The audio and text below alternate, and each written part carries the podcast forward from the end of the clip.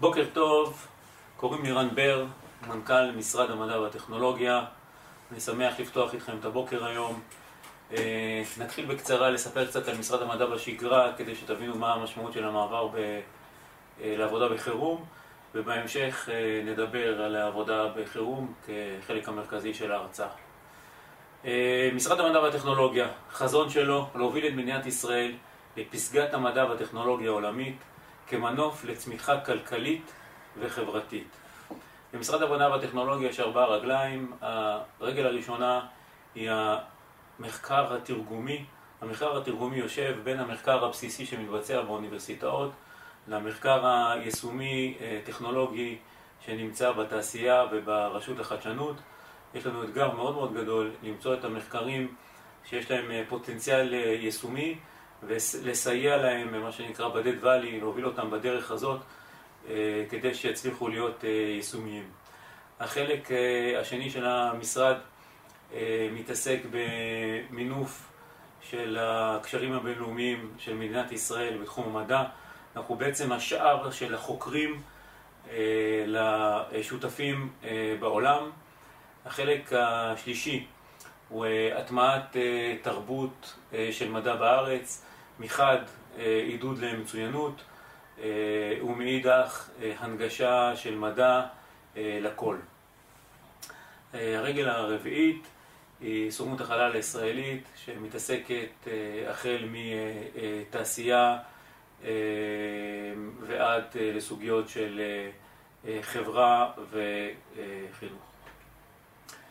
לפני שאני אתחיל במעבר לחירום, אז שווה לציין בפורום הזה שאנחנו באמת עסוקים בחודשים האחרונים בבניית מערכת מחשוב מרכזית וליבתית של המשרד שתנהל את כל תהליך המחקרים, כל תהליך הקולות קוראים משלב הפרסום, דרך הבחינה, חוות דעת מחו"ל, מעקבים ובקרות תקופתיות, תשלום וכולי, מערכת שמבוססת דינמיק CRM ופורטל חיצוני שמבוסס קוד פתוח, אחד מהדגלים שהנפנו במשרד והוא מאוד חשוב לנו. המערכת הזאת בהמשך תשב, אני מעריך, בכל, בכל יחידות המדענים, המדענים הראשיים במשרדי הממשלה. טוב, נעבור לתמונת מצב ואיך אנחנו התמודדנו במשרד עם המעבר לעבודה בחירום בקורונה. אז כמו בכל תהליך נכון, כדי לדעת אם הצלחת או כדי לכוון את המאמצים למקום הנכון, מגדירים מטרות ויעדים, ואנחנו הגדרנו ארבע מטרות מרכזיות. אחד, לאפשר רציפות תפקודית לכל הפעילות שעדיין נמצאת וקיימת ומתפקדת, בעיקר בסוגיות של מחקרים שעדיין קיימים, ולאפשר את היכולת לשלם לספקים עבור עבודה שעשו ומתבצעת כיום. החלק השני, המטרה השנייה זה התגייסות למאבק, אנחנו נרחיב בהמשך. המטרה הייתה לאתר וליזום מחקרים אקדמיים בתחום הקורונה על כל המגוון של מדעי החיים והחברה.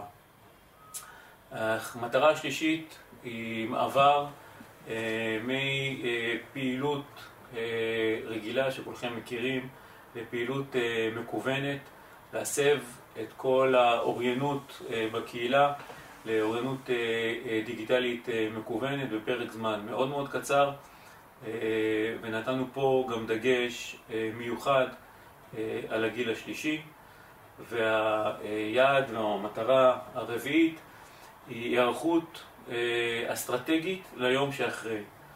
ואנחנו פה במשרד בכל ישיבת הנהלה שאני עורך, ועכשיו הפכה להיות ישיבת הנהלה מקוונת יומיומית, אנחנו מדברים על אתגרי היום ומה אנחנו עושים ליום שאחרי, מתוך הבנה שאנחנו משרד שותף חשוב לצמיחה ולמינוף המשק כשנצא מהשלב החירום הזה. בתוך הסוגיה הזאת, בפרק קצר מאוד עברנו לעבוד מהבית. האמת שאופי עבודתו של המשרד אפשרה לנו לעשות את זה יחסית בצורה מהירה. אנחנו משרד דינמי, צעיר, מוכוון טכנולוגיה. כך שלרוב המנהלים אה, אה, יש אה, יכולת להתחבר בבית או ממחשב נייד שנמצא אצל מנהלים ודרג שהוא פחות בכיר יכול להתחבר דרך טרמינל, הזדהות חכמה של כרטיס חכם שכולכם מכירים ממשרדי הממשלה, כך שבתהליך מהיר עברנו לעבודה מהבית, אנחנו מדברים היום על כך שמעל ל-90 אחוז אה, מהעובדים שהוגדרו אה, כחיוניים מתוך ה-30 אחוז אה, בעצם מבצעים את עבודתם מהבית באמת כמעט, כמעט ללא הפרעות. זה מחייב כן להיכנס לשגרה, לעבוד מתוך הבית, זה לא פשוט לעובד עצמו. נכנסנו שגרות עבודה, כמו שציינתי, אחת מהן זה באמת הסוגיה של ישיבות מסודרות עם כלים מקוונים. אה, אה, דיווחים מסודרים, הצבת אה, יעדים ומשימות שבועיות, יומיומיות, ואני יכול להגיד שזה עובד מצוין. כמו שאמרתי, אנחנו יזמנו פנייה, יצאנו בקול קורא מהיר מאוד לקהילה המדעית בארץ, כדי שתסייע במחקרים מהירים, שזה לא דבר רגיל, אנחנו מדברים על שבועות וחודשים ספורים, אה, לסייע בכל הרבדים אה, של אה, מחקרים שקשורים לקורונה, החל ממדעי החיים, דרך איתור וכלה במציאת חיסון וכל מה שמה, כל הדברים שמאפיינים את, ה, את האתגרים שיש לנו במחלת הקורונה מצד מדעי החיים ומהצד השני כל מה שקשור למדעי החברה אחד, זה התמודדות בחירום, מה שאנחנו עושים עכשיו, עם קהלים אה, אה, מגוונים, ואיך אנחנו יוצאים כמדינת ישראל בצורה נכונה, טובה ומהירה אה, למעבר לשלב, לשלב הבא. מבחינת מספרים, רק לסבר את האוזן, הגישו לנו תוך שבועיים 350 מחקרים, כ-200 מתוכם מדברים על מדעי החיים ועוד כ-150 מדברים על מדעי החברה.